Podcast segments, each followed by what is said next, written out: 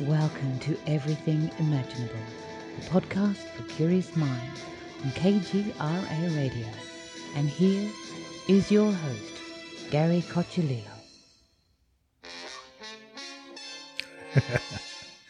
Thank you. Thanks. Uh, welcome back to another episode of Everything Imaginable. I'm your host, Gary Cocciolillo. And today we have Matthew Barnes. He is a author. He's written a ton of books about Hermeticism, and uh, it's one of my favorite topics. Thanks for coming on today. Yeah, thanks for having me. Uh, so, what got you into um, like writing these type of books, like on the Kybalion? I can never pronounce that one. And Hermeticism, and and, and um, yeah, and all these really interesting subjects. It's really been kind of a a long journey for me. I, I really, I guess it started when I was in college, which is about 30 years ago now.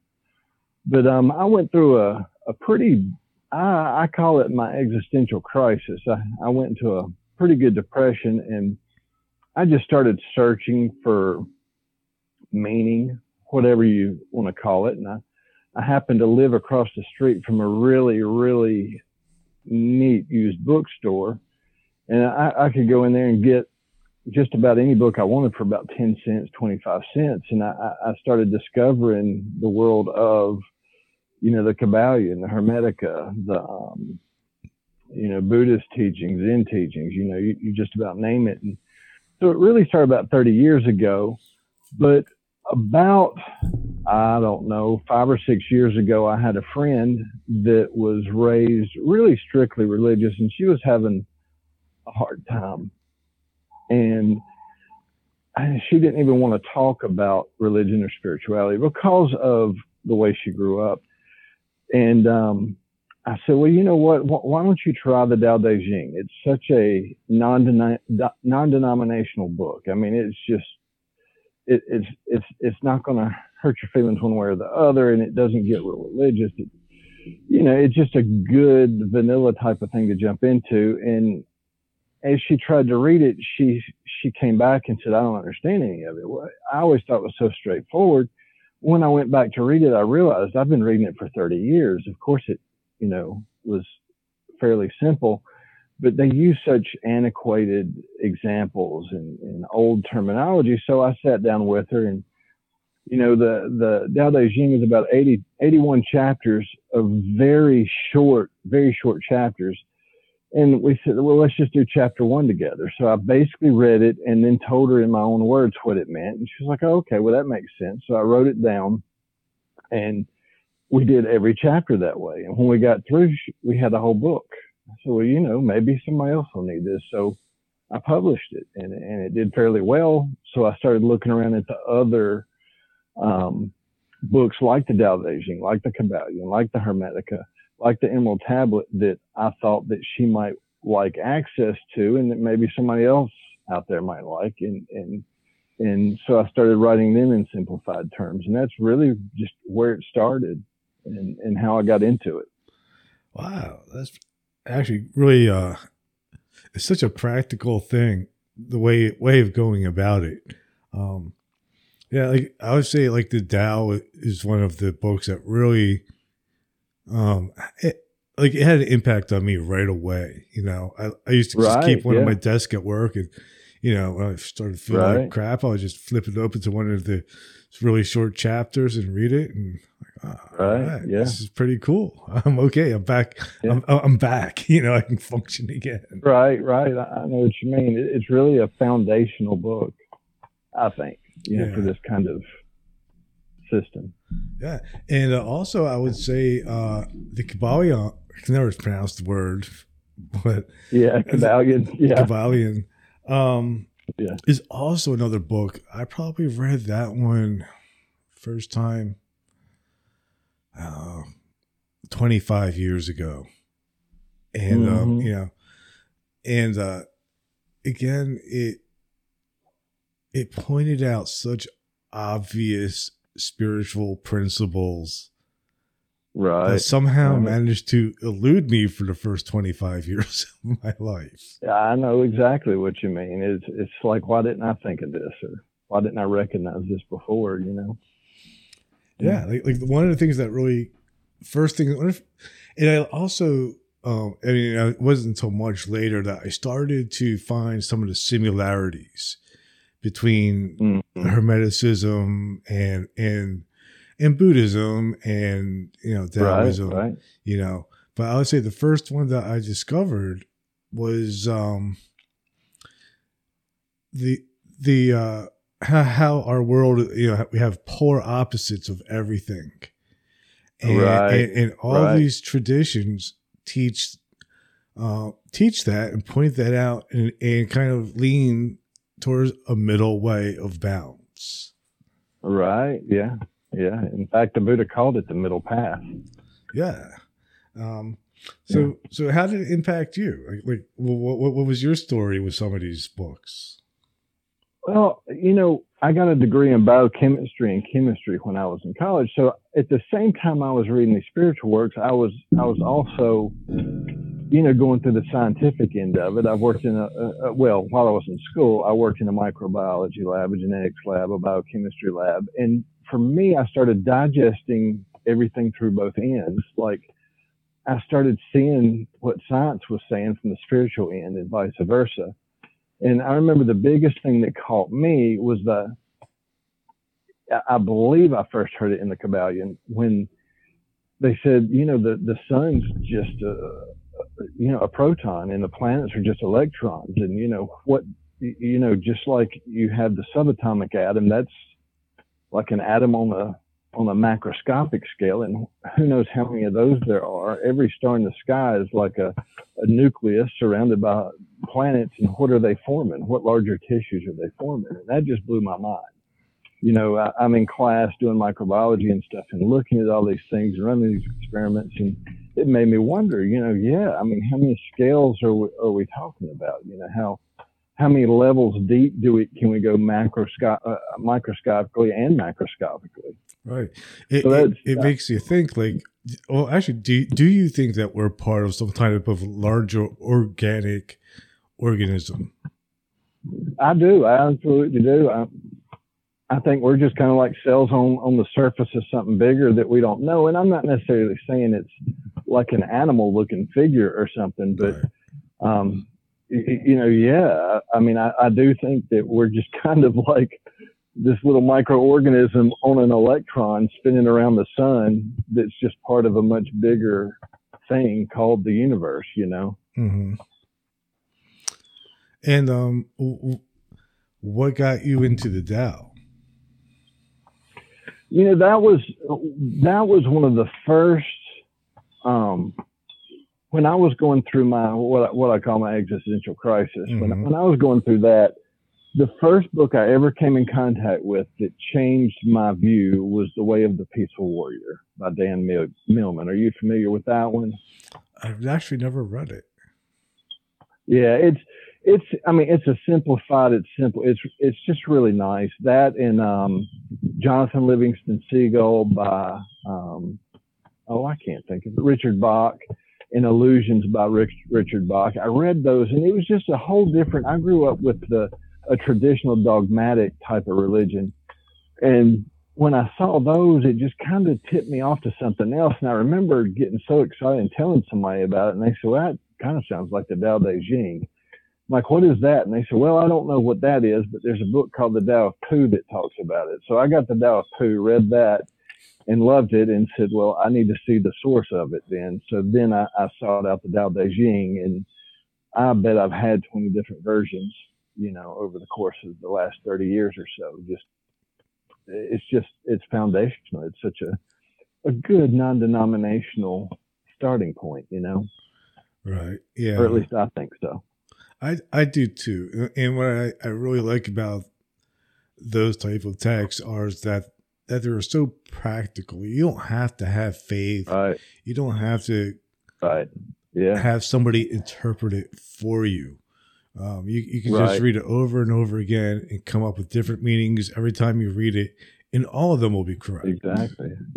Right. And and it's not bound by dogma. You don't have to call the power that runs the earth this or that or uh, nobody's going to get upset. I mean, they just Lao Tzu just says, hey, let's just call it the way, for lack of a better word, because you can't name it, you can't define it. It's beyond names, it's beyond definition. But let's kind of study it and see how we can, you know, find it in this life. You know, mm-hmm. and, and I like that. I really appreciate that. I do too. I, I don't trust anybody who says that they know what God wants. Yeah, yeah, yeah, exactly. Yeah, I, I remember I had a, I had somebody, I had somebody in my place of business tell me one time that they were a, a certain denomination, a Christian denomination. That's fine. I don't mean to, you know, uh, poke fun at anybody really, but you know, she was telling me that a lot of us were going to go before the Lord, and He was going to say, "I know you not." You know, and I'm like, okay, is He going to use your voice and everything? Because that was really neat. You know, because I, I don't think uh, I, I just don't think that she. I don't think that she or any of us can say what, you know, what God's going to say, or whatever. You know, I, I don't trust that at all either. Right. And uh, one of the other books, and, and this is when uh, I have to say it's a little bit of a of a tougher read. The Bhagavad Gita. Oh yeah, okay, yeah. I've had a couple people say it's harder.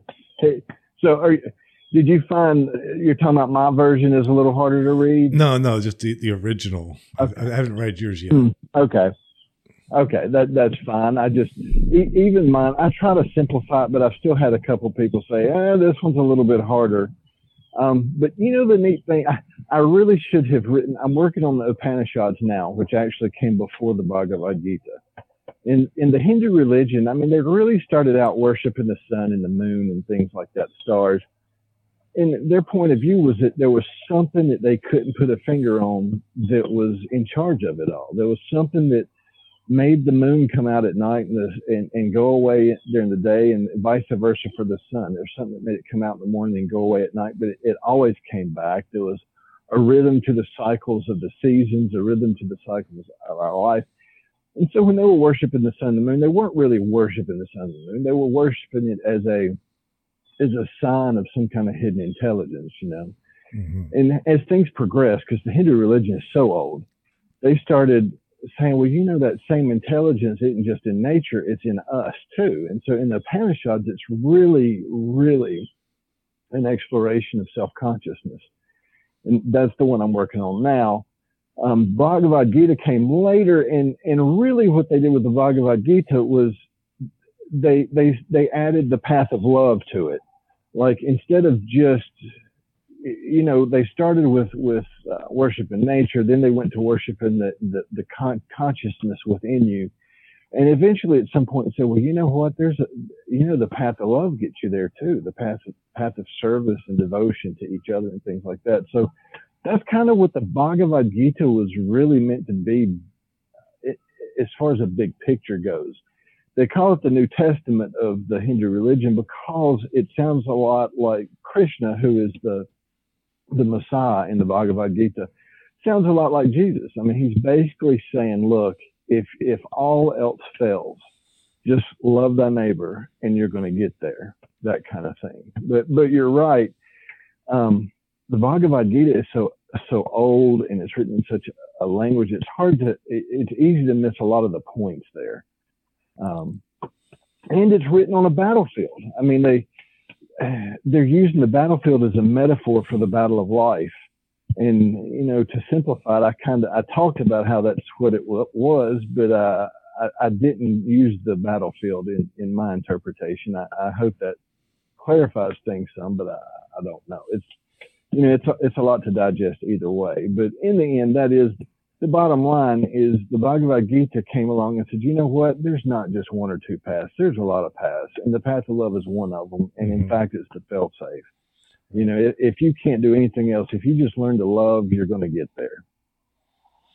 Um, you know, like one of the things that I, I also like about Krishna is um, the idea that Krishna can reincarnate as other spiritual beings, such as Jesus. Right, right, right, right. Yeah, yeah. The the Hindus are, you know, they're just not so defensive about their avatars. They call their messiahs avatars, and and they believe that that that you know the avatars have come over and over in the course of our history through different cultures and different time periods. So, like if you tell a Hindu, not not all of them, I'm sure, but if you tell the average Hindu about Jesus, they get excited. They say, "Oh, that's got to be Krishna. That's got to be another avatar." In fact, um, Gandhi was big. He read the Sermon on the Mount and said, "You know, this this I want to learn more about this guy." You know, um, it's just I don't know. In Western religions, we tend to uh, want to believe that ours is the one and only, and nobody else can measure up to that one. And and and I'm not there either. I mean, I I, I think that if you know, if there is a God that that loves us and wants to provide for us and, and, and guide us, then why would it send one over the whole period of existence? You know, I mean, I, I'm more with the Hindus there saying that they've come over and over and over. I mean, if you look at Buddhism, Buddha wasn't the only Buddha. I mean, there have been quite a few of them. He's just the latest one that they, you know, that they talk about. Oh yeah, the the, the Buddha goes back and in some in some of the sutras he goes back like a thousand lifetimes. Mm-hmm. mm-hmm. And, um, and, and yeah. who knows, like like maybe Buddha, Krishna, Jesus, Muhammad, Lao Tzu, right? All could be connected, or maybe even all incarnations of the same energy. Right, right, exactly. It could be the same consciousness just taking form from time to time and guiding us. Yeah. Um, so yeah, I find that just fascinating. Mm-hmm. Me too. Me too. And and, and I and I like that perspective because it leaves. It, it actually, I, I like it because it's not judgmental. To be honest. Yeah. Yeah. Exactly. Right. Are you familiar with Baha'u'llah and the Baha'i faith? It's kind of a newer thing, and a lot of people haven't really. Um, have, have you heard of Baha'u'llah? Baha'u'llah? Baha'u'llah. Oh, yeah, it's hard to say. Uh, have you heard of the Baha'i religion? No. Yeah, it's it's a newer. It's um, basically, you know, you have the lineage, you had the Jewish faith, and out of the Jewish faith, you had Jesus and Christianity, and then out of that same lineage, you had Muhammad, who, you know, basically uh, the the Muslims believe in the Old Testament, the New Testament. They just believe Muhammad came along with further teachings. Well, it, it extends even further in the Middle East. A, a, man named Baha'u'llah came along and said that he was the next incarnation, and he and they call his faith the Baha'i faith. But what he said, and I, I just love it. I think it makes a lot of sense. He said, "Look, you know, I have come in different forms for a long, long time." And he said, I come in every age, I come in every culture, and everybody seems to get caught up on me out of their culture and their time period and think that, you know, my lessons were just for them and they compare me to the other, my other incarnations. But he said, each time I've come, I basically have a lesson. And he said, you know, for example, the lesson of Jesus was love thy neighbor. That's what you most needed to hear at the time. And then he said, the lesson of Muhammad was, the, the jihad, which was the holy war. But he said it's not an external war, it's the internal war between the good and the bad within you. That's what you're supposed to get out of that. And he said, He's come again, and he said, My my teaching now is unity. He said, the world is one land, you know, black, white, red, brown, yellow, it doesn't matter. You know, the world's getting smaller. I've come to teach you that it's time to dissolve those boundaries so again, you know, just the idea that whatever that consciousness is or energy is, whether it's the same one every time or a different one, who knows? But we've been led, you know, for, for centuries, well, for longer than that, much longer than that. Um, and to get stuck on one teacher or one messiah, one avatar isn't the way that it seems like we're supposed to be doing it. We're supposed to be learning from all of them. Um, and considering it one big long lesson, I guess. Yeah, I, I agree, and and I, I think it's it, it's humans that somehow they we we focus on the messenger rather than the message. Um, yeah, it, it's exactly. kind of like that Buddhist yeah. saying, um, "Don't mistake the finger for the moon." Yeah, exactly. That's exactly what I thought of when you said that too. Yeah, exactly. Yeah, there's an old old Hindu saying that God put the truth in the hearts of us all so that we could know God. And the devil, not really the devil is a real person, the, the devil is our ego that came along and and used that truth to separate us into different religions and different beliefs and you know that kind of thing. It's it's not it just seems to be human nature that our ego has to say my teacher is the teacher mm-hmm. my way is the way and everybody else is wrong right and, and i've always had myself i've always had a hard time um, with this idea of um, not liking the devil you know i mean i always look kind of like the devil yeah, like, yeah, yeah. i always looked at him as like he's the guy who gave us sex drugs and rock and roll why wouldn't i like him yeah there you go there you go. You yeah. Uh, yeah. I, mean, everything has its place. Right. Right. Yeah, I agree.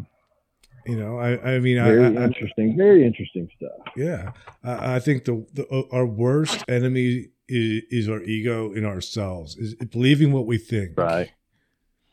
As soon, right, as, I, as, soon right. as I start believing what I think, that's when I kind of run into some issues. Right. Exactly. Um, so, so writing on all these different various topics, um, how do you put them together into a practice, like into like a meditation or or like hermeticism? You know, there's different rituals. Right, right.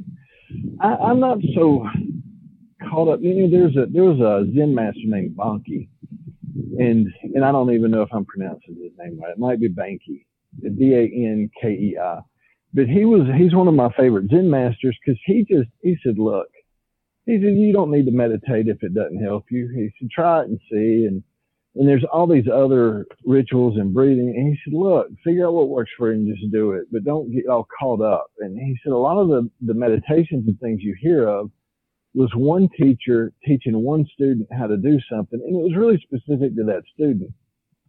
He said, so it may not work for you, but get the big picture.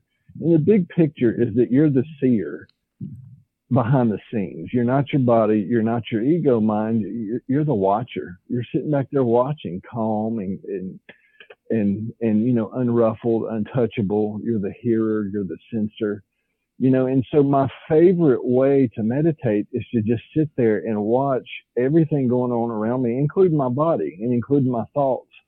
Like a tree would sit there and watch just life revolving all around it. You know, I just separate myself from it and and just realize if I can watch my body and if I can watch my thoughts, I'm not those things.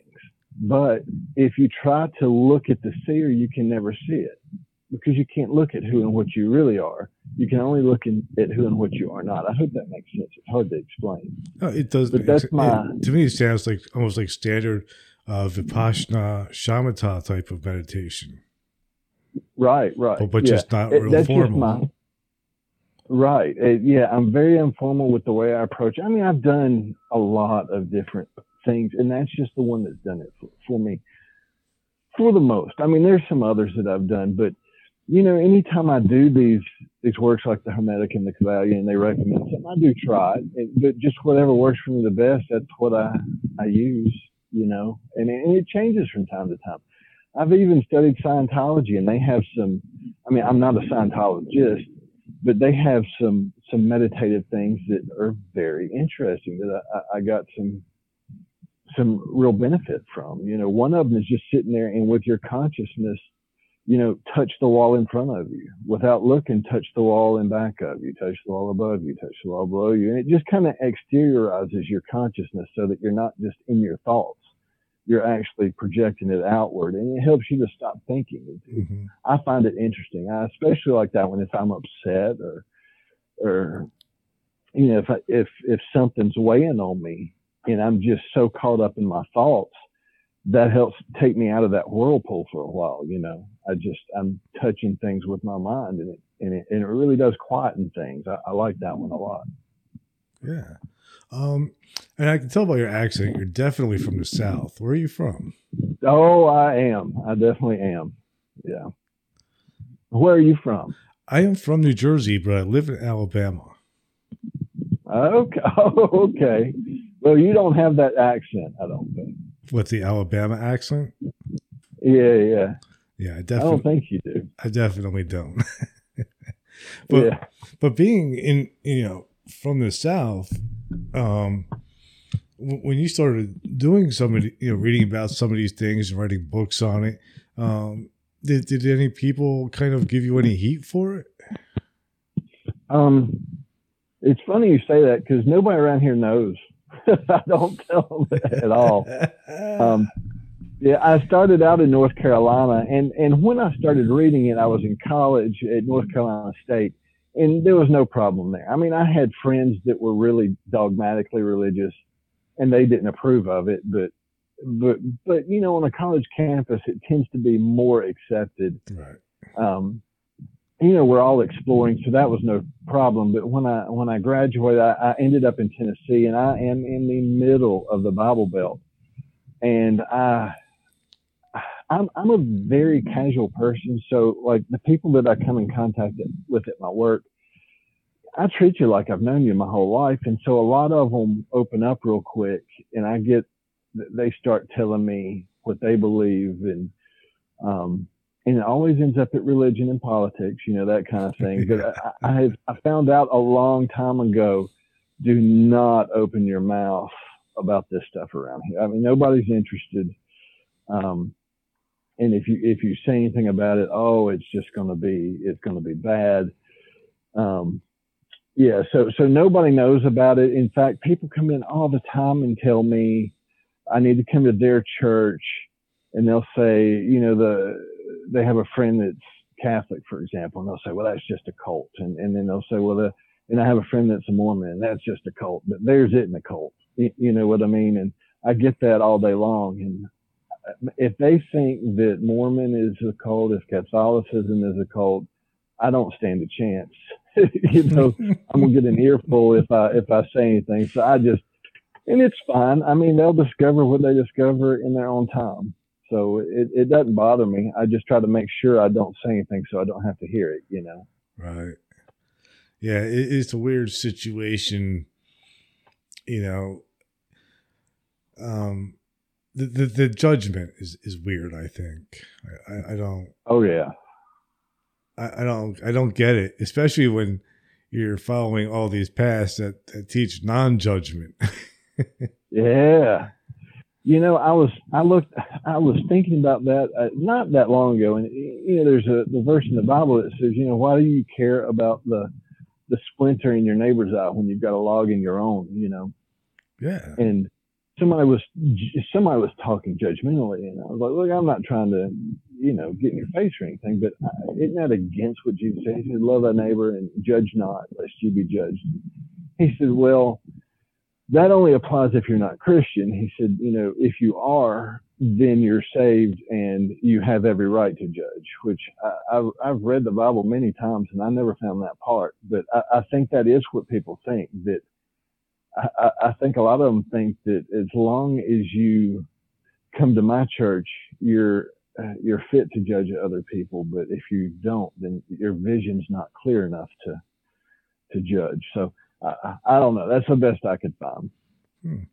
Ha, have you consi- have you considered writing uh, a book from a, a, Christian point of view about I this wrote, sort of um, type of Jesus topic? Christ Zen Master. Oh, that's right. You Um, did. you- yeah.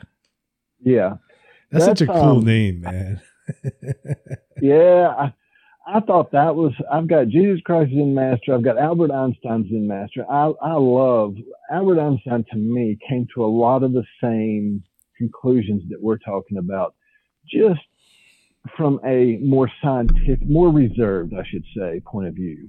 In fact, he said, you know, at one point, he said, if I were to say that I had a religion, it would be Buddhism. He said, I'm not really a Buddhist, but that comes about the closest to what I believe, you know. hmm Um, but the Jesus Christ Zen Master is mostly about the Gnostic gospel of Thomas and just how different it was from the gospels of, of Mark, Matthew, Luke, and John that we have. And, and, and how early, the early Christian church, there were so many different ways of following Jesus and so many different interpretations. And really it was the church that decided on the four that we've got. And they not only left out the, the rest of them that were floating around at the time. I mean, Mary Magdalene wrote a, uh, well, there's a, a gospel named after Mary Magdalene. We Yes. don't know for sure that she wrote it, you know, but you know, they, they not only wouldn't allow that into church canon, but I mean, they tortured and killed people if they found them reading it. So they had to bury them in earthen jars, and we rediscovered them in 1945 in Nag Hammadi, Egypt, you know. Um, but yeah, so I, I do do the Jesus version, the more spiritual Jesus version in the, the Jesus Christ Zen Master because that's what he sounded like to me. I mean, he kept saying, you know, if if heaven's in the sky, the birds are going to get there first. If it's in the ocean, the fish are going to get there first. He just kept trying to get his disciples to understand that it wasn't this physical realm that they thought it was at the time, but something beyond this realm. And over and over, you see that they have such a hard time with it. Um, and I, I don't know, it just seemed like such an authentic version to me. It made sense to me. It resonated with me.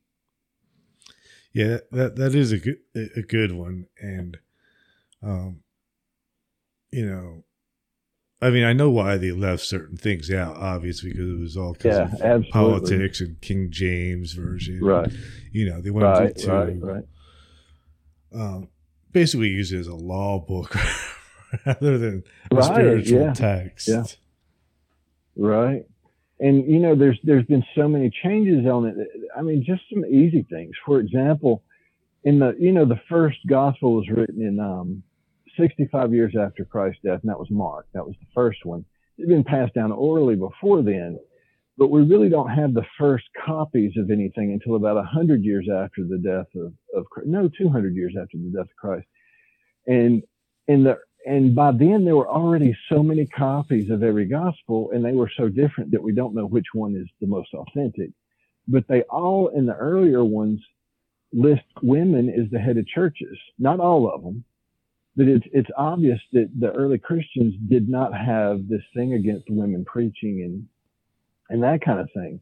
But by the year 300 they were all edited out. You know they didn't have copy machines. They copied them by hand and by the year 300 you never saw a woman listed as a head of a church again. You know they edited it out. So uh, it's just kind of it's interesting. I mean uh, to me if if i want to say i follow christ i believe he was you know a great teacher i want to know best i can what he originally said not what it's been filtered down to you know. Yeah, yeah. I, I think the most important thing is is the message. I, like when I think of Jesus, right love thy I, I think of forgiveness. Yeah, yeah. Well, you know, again, I live in the, the Bible Belt, and I'm I'm not trying to be mean towards you. I, I really don't. I'm just kind of showing you what the message is around here. I do too. And so and even though, yeah, yeah, yeah. I mean, they say love with their mouths, but it doesn't always come out that way. In fact, I've had quite a few tell me that if Jesus was so docile, why did he tell his um, disciples to sell? I forget what they had, but to sell something and buy a sword when he knew they were going to be coming for him. And sure enough, it's in there. But I mean, that's just one. That's one aspect. Because then when they cut the, you know, the Roman guard's ear off, Jesus healed it and said, "Don't, you know, don't do that." But they, I don't know. They tend to skim over. A lot of people tend to skim over, you know, loving each other, taking care of each other, not judging each other, and I don't know. They seem to find a way to judge each other, yeah, and uh, I don't, I don't know. You know what I'm trying to say? I, I do.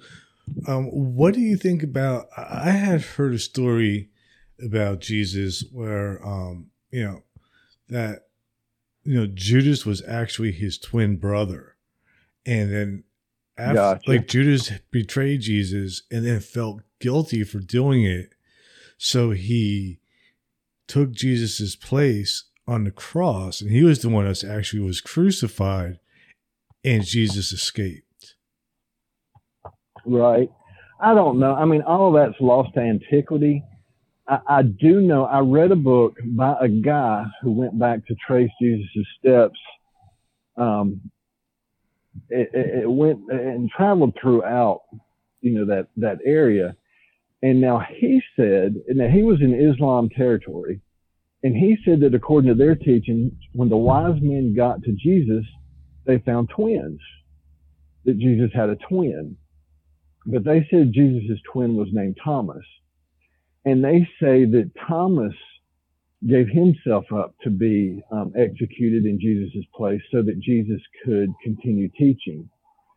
And um, according to them, according to Islam, at least according to this guy, they have a oh, they have a temple where um, Jesus went on teaching with Mary and the Virgin Mary, his mom, and and when she passed away, they created a a, a place for to bury her, and that they still worship there pretty regularly. They say they don't know what happened to Jesus, but you know, the, uh, uh, it's been debated on whether Jesus was married or not. In, in the Gospel of Mary Magdalene, which was a Gnostic gospel, um, evidently the other disciples were upset because Mary Magdalene was actually a disciple. And, you know, they were of the Jewish persuasion and they didn't feel like women were supposed to be involved in such inner, inner teachings. Right.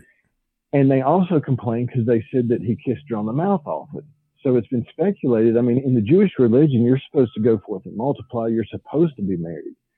And they're saying that if he was not married, it would have been mentioned because it would have been such a strange thing for a Jewish man his age not to have been married. And according to the, the Mary Magdalene, it sounds like he was married to, to, um, uh, to Mary Magdalene. And if that's true, it's interesting because what did the, the Orthodox Church turn Mary Magdalene into?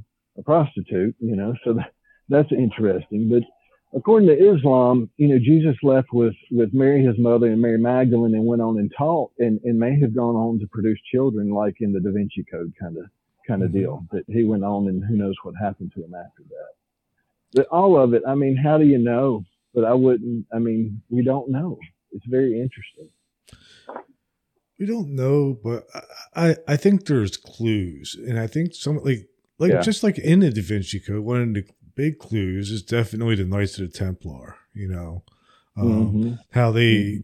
they did live. You know, I mean, they, they were persecuted for feminine worship, the worship of Mary and Magdalene. Right, right, and, um, right. And, and, he also right. venerated um, John the Baptist more than he did Jesus. Right, right, right. You know, according to some of the original, original yeah, in, in early Christianity, they had all these communities. Each community had their own oral gospel tradition, and they didn't know about the others most of the time. And oh Lord, I, I thought I lost my thought just there. Oh, oh, some of the earliest ones. One of the earliest groups believed that Jesus was born human, but became divine when he was baptized by John the Baptist, and the dove came down and entered him which was the Holy Spirit. And then they believed that when he was on the cross and he said, um, you know, why hast thou forsaken me? That was when the Holy Spirit left him.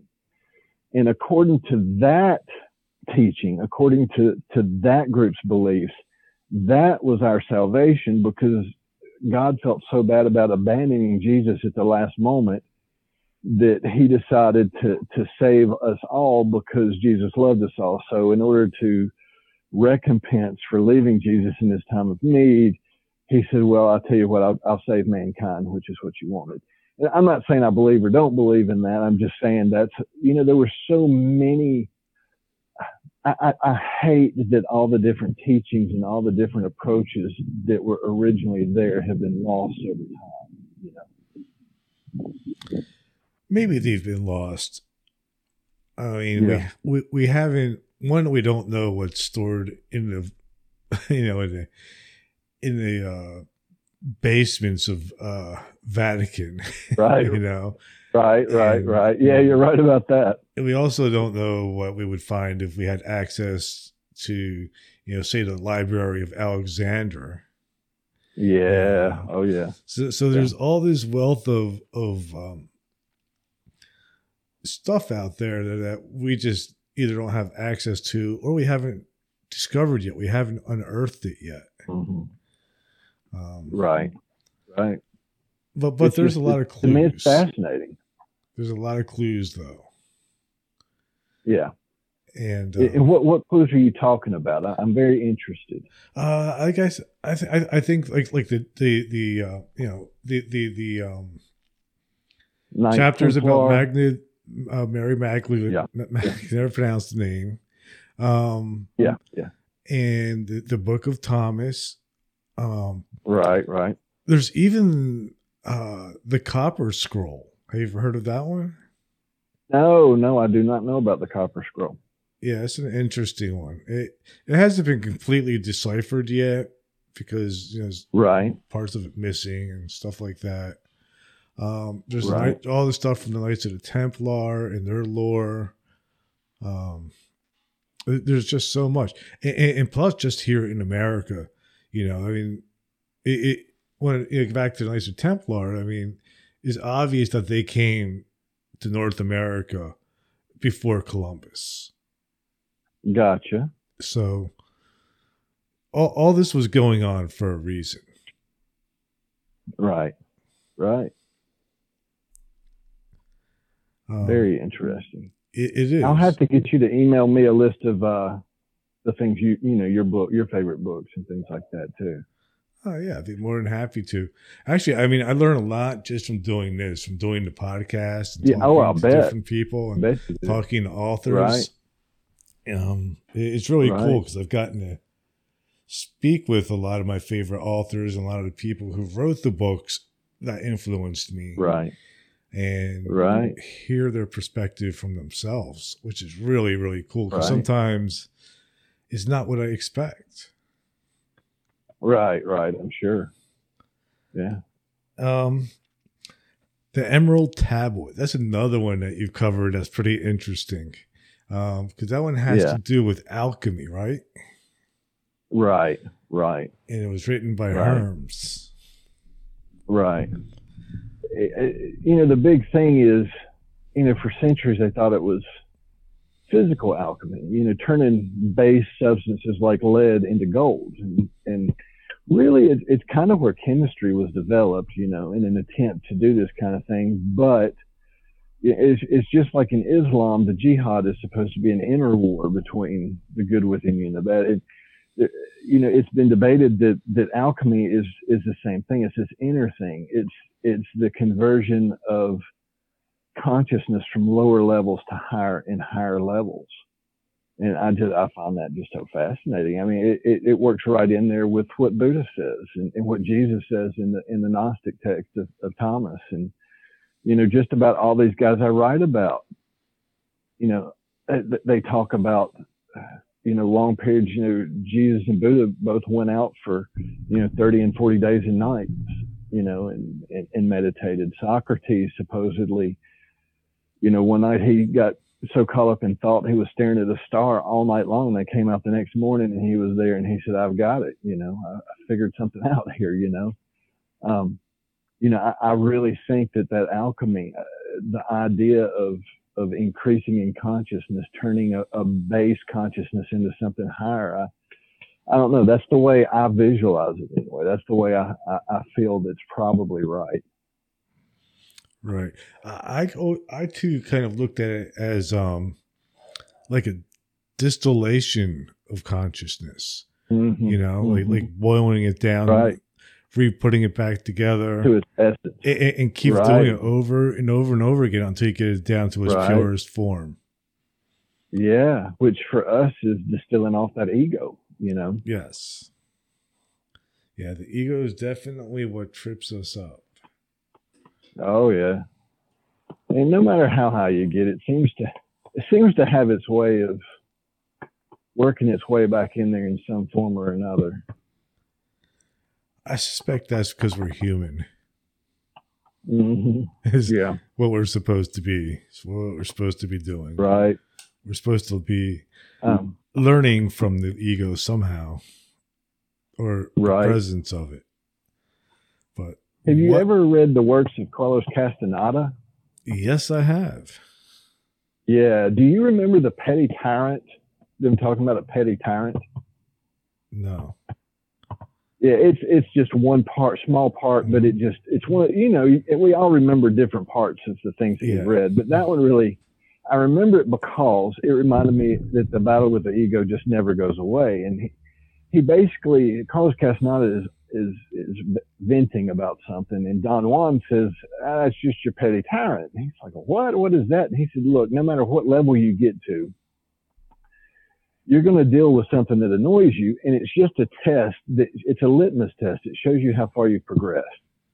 It's like there's people that used to annoy you that you got over and you moved past and you don't think about it. It's because you rose up, you know, you, you, you matured, you ripened. He said, but no matter what level you're at, you're going to draw to you the next test. And Carlos Castaneda asked him, he said, well, do you have that? He said, I still, he said, it does not matter how high you get, you still have it. And Carlos Castaneda says, well, who's your petty tyrant? And Don Juan says, well, you are, which upset Don Juan. I mean, Carlos Castaneda, because he thought they were buddies you know, and he said, Are you kidding me? He said, When I first took you on as a student, he said, Every time I knew you were coming over, I would get nauseated. He said, But I knew you were my next test that I had to rise above. Um, funny story, but I think it shows. I mean, here Don Juan, you know, if you believe the stories, was traveling through different dimensions and planes and all this kind of stuff. Yet he still had his petty tyrants to deal with. Yeah, it's a good one. I, I, forgot all about that. I do remember that now that you retold me that story. I don't know why. That's one of the biggest things I remember about that series. That is great. You know, because that, that that makes again another one. I mean, he just sort of gave you one of those moments, like yeah, like maybe the ego is just sort of like um a measuring stick. Yeah, exactly. You know? Yeah, yeah it, whatever you're getting upset over, it shows what level you're at. Because I mean, when you were a baby, you got upset when the telephone rang. Well, you you progress past that. I mean, you've you've conquered that, but now what are you getting upset about? You know, that's the next thing you need to conquer. Is it money? You don't have enough money? Well, that's your next test. You know? I don't know if we'll get past the money one. yeah, that's a real hard one, isn't it? It is. That is a tough one no matter how much how much money I have or how secure I am, there's this still this nagging worry in the background. I don't know why. Yeah, it doesn't even make sense because I'm going to die in the end anyway. Uh, yeah, yeah, and you can't take it with you, but it sure helps while you're here. You know. Yeah. I, I know what you mean. I do. there's a there's a guy. I, his name is something Brown, I believe. I don't. I don't remember his first name, but he was a, he's a tracker. He's famous if you're into tracking, like tracking animals and things like that, which I looked into at one time. But um, I like tra- I'm not a hunter or anything like that, but I love looking at tracks and being able to track something and see where they went and what they were doing. You know, mm-hmm. not any good at it at all. But anyway, I read this guy's book, and he had a friend whose grandfather was an Indian that never um, gave in to the U.S. government. He he went off on his own and was still living off the land. And this was just a few years back. You know, it was so interesting to think there's somebody living not in a house. You know, and and I forget where they were, but I mean, it got real cold at certain times. And I remember this guy asking him. He said, "Doesn't the cold bother you?" He called this this old Indian grandpa and he said, Grandpa, doesn't the cold bother you? He said, No, because it's actually real. And what, you know, they talked about it. He said, Look, you're worried about money. Money's not real, it's imaginary. You know, you're worried about, you know, acclaim or, or, or, or social status. He said, It's not real. He said, you know, he said, the way I live, everything you do looks frivolous to me because it's not real. The only thing that's real is, is, you know, surviving. It's it's the cold, it's the heat, it's finding food. It's I just thought it was interesting because he, he's right. You know, he's distilled his life down past the things the rest of us worry about. And you know, how much more peaceful must that be? You know, absolutely. I would also say probably the most the, the silliest thing I've ever worried about is what people think of me. Yeah, and that's a hard one to get past too.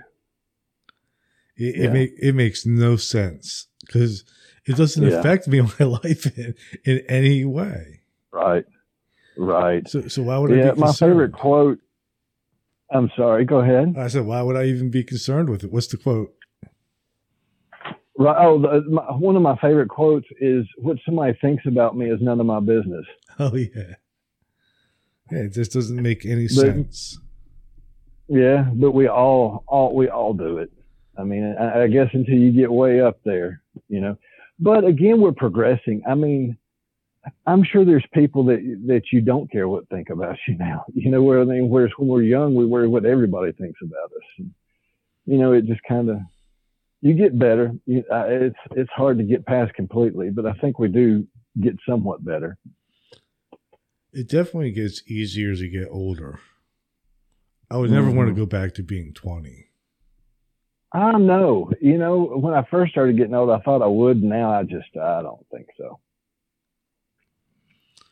Especially now with social media. Gosh, can you imagine growing up now? Everything you do gets posted on Facebook mm-hmm. or Instagram. Yeah. Too complicated. Yeah, it is. um, so so you said you wrote a book on. I don't see it here in the list for some reason, with the one on uh, the Zen Master of Einstein. Oh yeah, well he should be on there somewhere. You know, here's one thing I found: when you self-publish, as you write more books, it costs a bit of money to update your also, you know, also by the author section. So I don't always update them right away.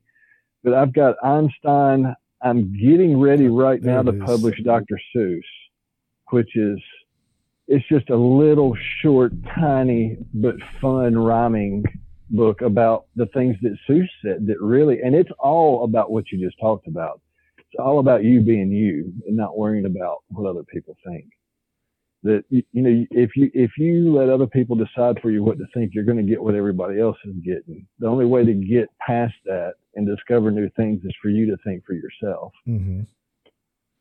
And then after that I've, I've got the zen of um, it's uh, willy wonka zen master and that turned out to be interesting to write that sounds cool i have a special interest in einstein because my mom used to work for him Oh, really? Now that is neat. Yeah. That is very neat. Do you have any stories from her?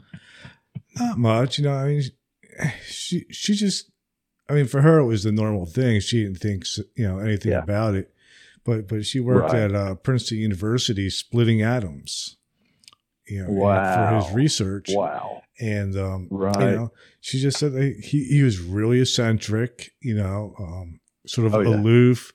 Yeah. Uh, he he would dress real messy. His socks would never match. Yeah. Um, yeah, know, he, yeah, he, yeah. he was known for just wandering off, and they'd find him in weird places. I'm sure he was probably in his head all the time. You know. Yeah. That's so interesting.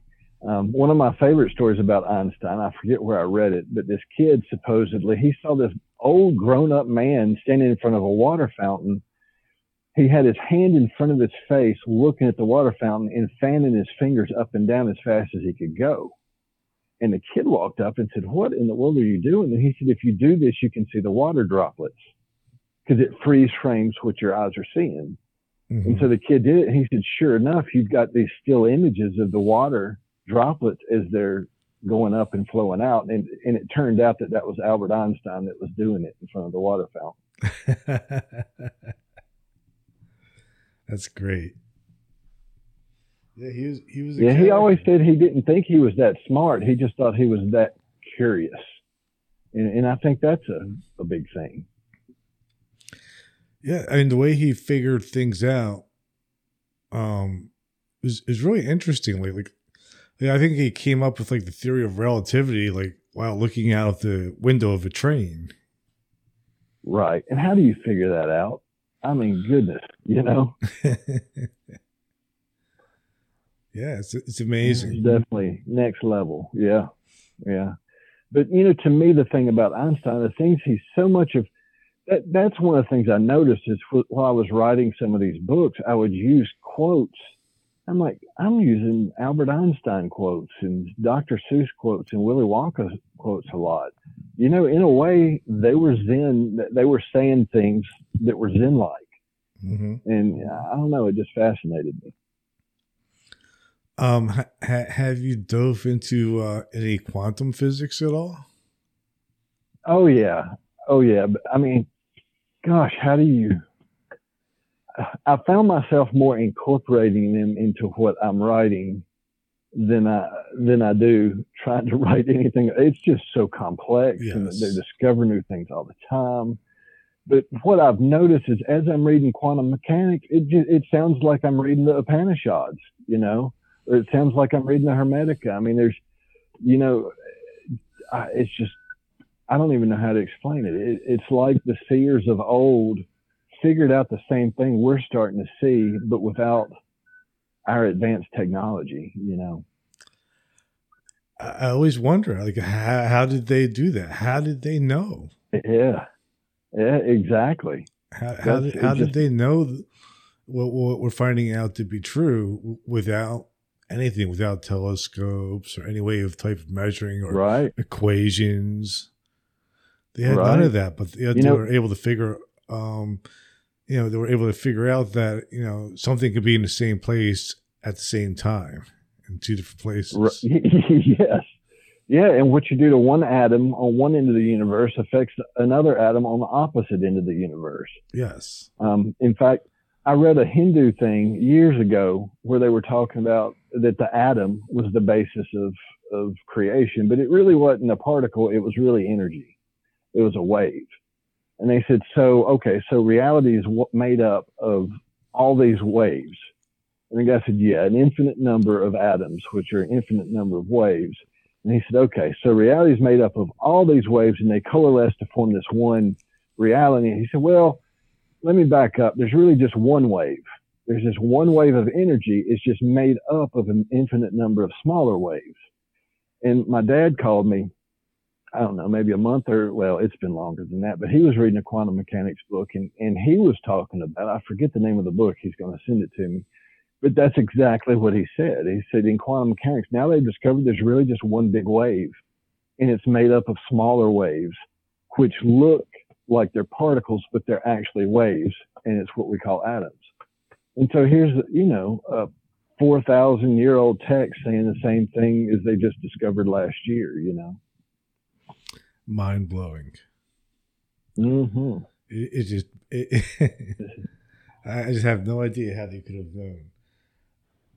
I mean, yeah. o- only Same, only, only two two ways I could think of. One is through like really deep exploration of their own consciousness, right, right, or some type of contact with higher beings, either you know, right, multidimensional through meditation or something, or actual extraterrestrials. Right. And that's interesting too. Um, I mean, I, I, I'm, I haven't tried to authenticate any of this, but you know, there, there's a lot of talk about pictures in the old, in the old days of, of, of Christianity, or, or, or, and even before that, pictures and there's saucers in the background, and you just wonder, is that it? I mean, I've heard it um, even said that Moses, you know, followed a great light and was led you know, out of Egypt by this great light. And they said, well, the way they described it sounds like it could have been a UFO. And it's, you know, it's just crazy. Either way, it's crazy. Whether it was God leading them or a UFO leading them, it's just interesting. Yes. Yeah, we we don't know. Mm. Mm. Um, so do you uh, believe in um, like multidimensional beings or extraterrestrials or any of the anything like that, or even any type of cryptids? Um, I, as far as extraterrestrials go, I'm kind of, I'm a kind of a midway kind of guy. You have people that don't believe anything. You have people that kind of believe everything, and I'm down the middle. I think, like, I think it was maybe it was called Cosmos. I, I don't remember. It had Jodie Foster and Matthew McConaughey. That, that was Contact. Actually, Contact. Yeah, contact, yeah, yeah. Just right. the other day, I interviewed um, well, well, Jill Tarter was the real person that the movie was based right. on, and I interviewed the woman who wrote Jill Tarter's biography. That is really cool. Yeah, that is really cool.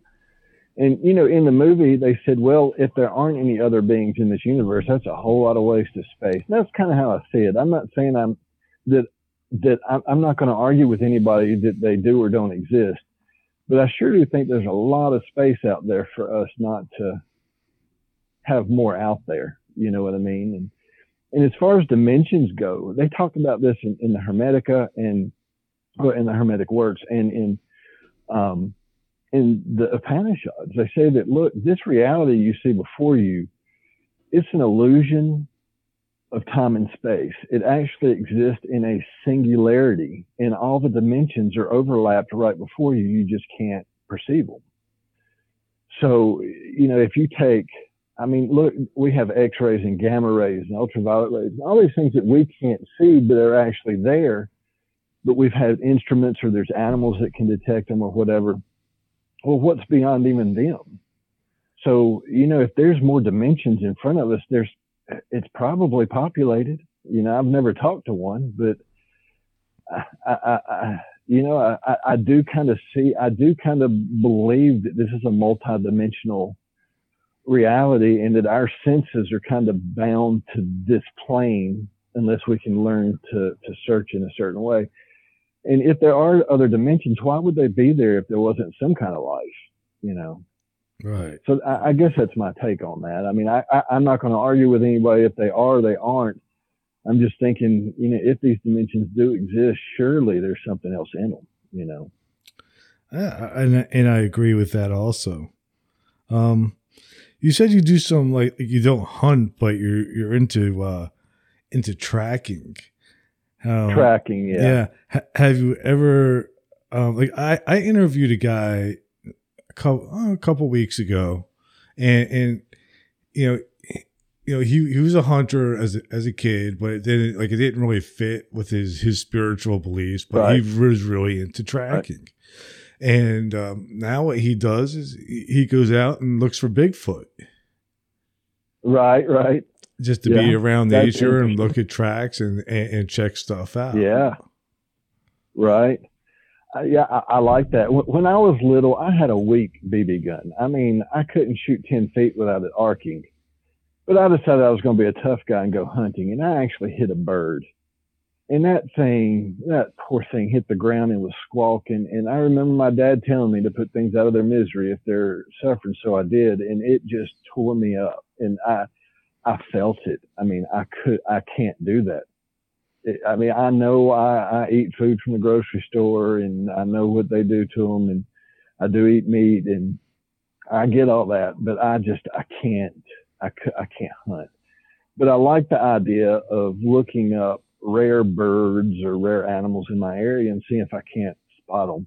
You mm-hmm. know what I mean? Track them down and, and take a picture of them maybe or something like that. I haven't done much of it, but that's really where my tracking ends. And, and, you know, I, I've adopted a lot of animals, dogs and cats mostly, and every once in a while they go astray, and I I just enjoy trying to track them down and get them back, you know. But yeah, I definitely don't. I, I can't hunt. yeah, I don't. I don't know if Bigfoot's a thing around here. That would be interesting too. I mean, that's another idea. I mean, Bigfoot's not just in America. In in what is it? In the Himalayas, they they have a the same thing. I forget what they call it. Yeti. But it's yeah, yeah. I think you're right, and and they say it's in such a harsh environment, nobody's been able to really explore it. But that's interesting. The Loch Ness monster is interesting. I, you know, ever since I was a kid, I've been interested in all those things. And I don't know that I 100% believe them, but I 100% believe that they could be true, you know? I do too. I mean, people are experiencing something that's unexplained. Um, right. You know, and so so what it is, I don't know. I mean, I mean, I think like with with Bigfoot, I tend to lean more towards the interdimensional type of being. Because, gotcha. Because we don't have any bones or anything like that.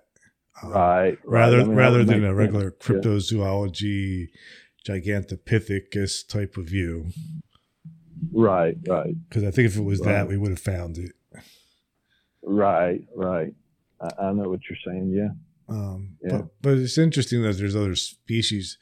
Um, I forget. It's, I think he was in Tennessee too. I think, and um, was it Tennessee or Georgia? He was in one of those states that I interviewed, and um, and he was finding mountain lions. Oh yeah, yeah. And, and he's like, you know, like like the government or like the Park Service says, oh, there's no mountain lions there, but but he's definitely finding you know evidence of mountain lions. Right, right. Now I haven't seen any, but I have heard that every once in a while it's spotted. Um, I swear I had a wolf in my yard. Either that or that was one humongous coyote or dog or, or something. Um, it was a solitary one, but you know they say every once in a while we get a wolf around here, and he was he was just plain white, which is I, I don't know. I mean, uh, I don't know. It looked like a wolf to me. And it was all white. Yeah. Just brilliant white and he was he was big and he just did not look he was gangly like a, a wolf, you know what I mean? hmm And I mean the thing is too though, people around here do get on as pets occasionally. Maybe one got out. I, I don't know. But it's interesting. It is. Yeah, we don't know what it was. Um, it's pretty cool. Great subjects to look into. Yeah. Um, so so are you? What books are you working on next? I'm doing the Upanishads right now and they really come before the Bhagavad Gita. Mhm. and I should have done them before the Bhagavad Gita, but they're so extensive that I kind of put it off because it it takes a, a long commitment. Um, but I'm I'm not quite halfway through that. But after that, I'm looking at maybe the I Ching and the Dhammapada, the Buddhist Dhammapada. I love that. Yeah, and, and things like that. Yeah. Yeah those, those are great. Um, have you done any um, uh, any reading of like Chuang-Tzu? Uh, yes, yes, I have. I, I, I like Lao Tzu better. hmm not better, but I just he resonates the way he explains things. He resonates with me more. But yes, I have, and and you know, there's there's supposedly a second uh, uh, a, a sequel to the Tao Te Ching, but to me it reads so different from the first. I, I don't know, maybe at some point, but I really like the I Ching. Uh, I Ching. I'll, I'll probably go to, with that, you know, next as far as the Taoism type of stuff goes. Um, and again, a lot of it is, you know, my friend that is uh, that, that had so much trouble with dogmatic religion. I mean, she was taught not just that she had to be a certain religion, but that she had to be a certain denomination. And I mean, her parents are wonderful; they really are. But in this one aspect, they she really suffered. And uh, when I first met her, she was she was suffering a lot, and just showing her there's other points of view out there has has brought her along so far. And so a lot of what I do is I just think, well, what else would she like to hear about? You know, and and then I, I take on that next task. You know. Ha- have you considered doing any of the sutras, like uh, like like the Lankavatara Sutra or Heart Sutra?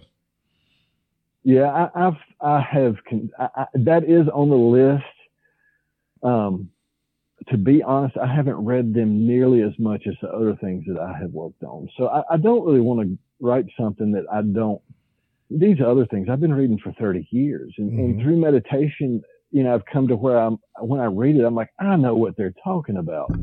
Right. You know, with the sutras, I haven't quite done that yet, so I, I don't want to put myself forth writing something that I haven't feel don't feel like I haven't experienced to some degree. You know hmm but yeah, I do have them on the list, and I, I have I have a list of um, scientists, Niels Bohr, and these other guys, uh, Nikola Tesla, all these guys that have you know similar to the Albert Einstein Zen master that the things they say are scientific, but it really, I mean, it, it borders on Zen, you know, and thought about doing that. There's a female um, Zen master I thought about doing.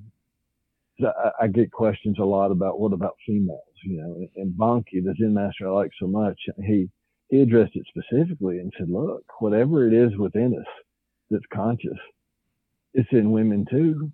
Oh, You know, what- You know, what, what is all this hubbub about? Do you just not want competition? You know, it's, you know, he says that their egos are different than ours, so they have a different they they have a different process sometimes. You know, men are aggressive and we compete, and that's kind of ours, and that women have their own set of challenges. But it's in the end, it's the same thing. It's just getting rid of the ego and finding what lies beneath it. And you know, that's not. You know, men don't own that. It's it's it's within all of us. You know, so thought about doing that at one point. I, I've got I've got a list that's just too long to I'll never get it all accomplished. You, you know. Right. How about um Nagarjuna's Middle Way? About what now? Uh, have you ever read Nagarjuna? Is, he the one? Is he doing the um? Uh, no, I don't think. I think I'm thinking of the fourth way. That's about. It's a Yaqui Indian that that describes the four paths of um Don Juan, that type of thing. I don't mm. think. I'm familiar with the one that you're talking about. Yeah, he he, he was a, a Buddhist teacher. Actually, the Dalai Lama is said to be a reincarnation of him. Okay, who who, who, who was actually Nagarjuna was uh, supposed to be a reincarnation of the Buddha. Gotcha, gotcha. Yeah, I, I I'm not familiar with him. I definitely I definitely want a book list from you if you don't mind. you got it. Yeah. I've read quite a few.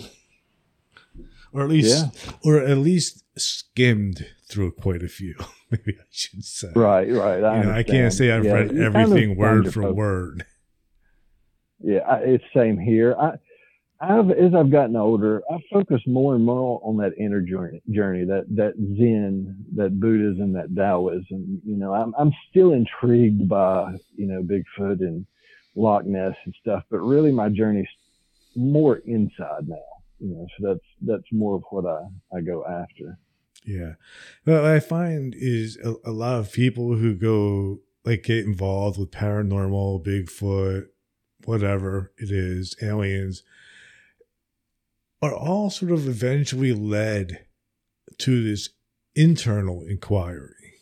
Right, right It is is is is weird that those particular subjects always seem to lead people back inside themselves. Right. It's almost like what it's there that, for. Yeah, that is actually, if I was to sum up the Bhagavad Gita, that's it. He said, look, there's so many paths and they all lead to the same spot. He said, the only person wasting time is the one telling somebody else that they're taking the wrong path. That's beautiful. That's great. Yeah. So you know they he said you know there's the path of introspection, there's a path of prayer, there's a path of service to others. There's all these paths, and he said, but they all lead back to the same point. So, you know, we're all born with this ego that has a certain way that it it understands and comprehends, and it, and at first you're going to have to use the ego. It's going to tell you what what path you're going to take, but eventually that path is there to dissolve the ego and to move past it. But it doesn't matter, you know. What, you know, if you see somebody on the path, it doesn't matter if it looks like yours or not. They're going to get to the same place. Just leave them alone. Yeah, yeah, and and I I think also um, people recognize each other that are sort of on the same, going in the same direction, like wavelength. Yeah. yeah. It's like yeah. we just automatically and, find each other. Yeah, I, I, don't remember if it was in the Bhagavad Gita or the Upanishads. I think it's the Upanishads, which you know I'm still doing right now. But there was a story. Have you ever read um, oh, Yogananda's book? I love it. Um, Autobiography of a Yogi. Yes, yes. One of, one of my all-time favorites. Part, yes. Do you remember the part where he went to some kind some kind of convention? and I think his I think his um, his teacher was Yukteswar, maybe I don't even know if I'm saying that right. Mm-hmm. But they go to a convention, and his teacher looks around and he's all giddy, and he sees this.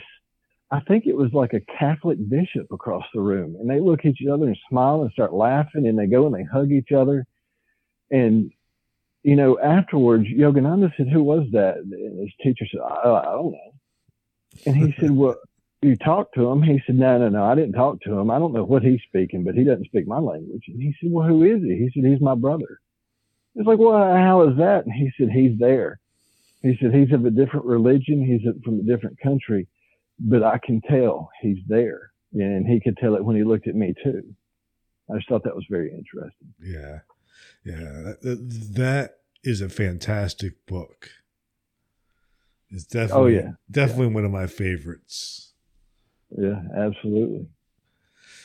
Um, and he wrote a version of the Bhagavad Gita too. Although his is, if you think the others are complicated, his are like two or three encyclopedias worth of complications. but I mean, it it's really good. But every like every person on the battlefield represents a different emotional state. That you know that kind of thing. mhm. So it's it's it's deep. That'd be a little overwhelming for me. Mm. It, it was it, it was it was hard. It, it was deep. It was a bunch to to wade through for sure. Wow. Yeah, I guess I've seen it, but I've never read it. Yeah. Uh, I'm not really Yeah, I used to get the self realization newsletters that, that Mhm. they used to put out, and those were really good too. Cool. Do they still put them out? I do not know. It's been a while. I, I, have seen recently where I can still get because uh, Yukteswar wrote a book called The Holy Science, and I remember I was trying to remember the name of the book, and I looked it up recently. I saw where I could still get it, but I don't know if it's if the Self Realization Society or whatever they're called. I don't know if they're still doing it or if um, uh, you know if it's just copies that are in circulation now. But yeah, I, I don't know. Interesting. Um, so I'm going to wrap this up. Um, where can my listeners find you? Um, I tell you what, the easiest way to contact me is Dr. Dr. Period Matthew Barnes. So Dr. Period M A T T H E W B A R N E S 12 at gmail.com. And my website is www.matthewbarnes-101.com. All right. Well, what I'll do is on the in the notes of this episode, I will post a link to the website, and I will also post a link to your Amazon uh, page with all your books. Okay. So that way, my Sounds listeners good. can can find you and, and check you out. And I really appreciate you taking the time to come on today. This was a fantastic interview. Oh, I mean, you and I, we're definitely on the same page. Yeah, I was getting ready to say I enjoyed it. I don't have this conversation with many people, so it's it's nice. I, very much enjoyed it. Yeah, me too. And you're welcome back anytime. Anytime you come out with something new or or just have a, have a thought that you want to talk about, just send me an email and we can do an episode on it. Sounds sounds good. And don't forget to send me a list of your books, pretty please. You will. I will. I'll take care of that uh, maybe tonight. Sounds good. All sounds right. good. So I'm just going to play the outro and we'll wrap it up. Okay, sounds good. Thank you for listening to Everything Imaginable on KGRA Radio. You can reach Gary at everythingimaginable2020.com or email him at everythingimaginable2020 at gmail.com. He's also on Facebook, Twitter, Instagram, and LinkedIn. You can buy t-shirts, coffee mugs, and other merchandise to support the costs of producing this podcast. Click on the merchandise link at the top of his page www.everythingimaginable2020.com. Oh yes, I almost forgot. You can buy his book, Enlightenment Guaranteed. It's the only book on Zen that you'll ever need, and it's on Amazon. It'll change your life, because remember, everything that exists was first imagined. Hey, if you loved what you listened to, don't forget, rate, review, and subscribe.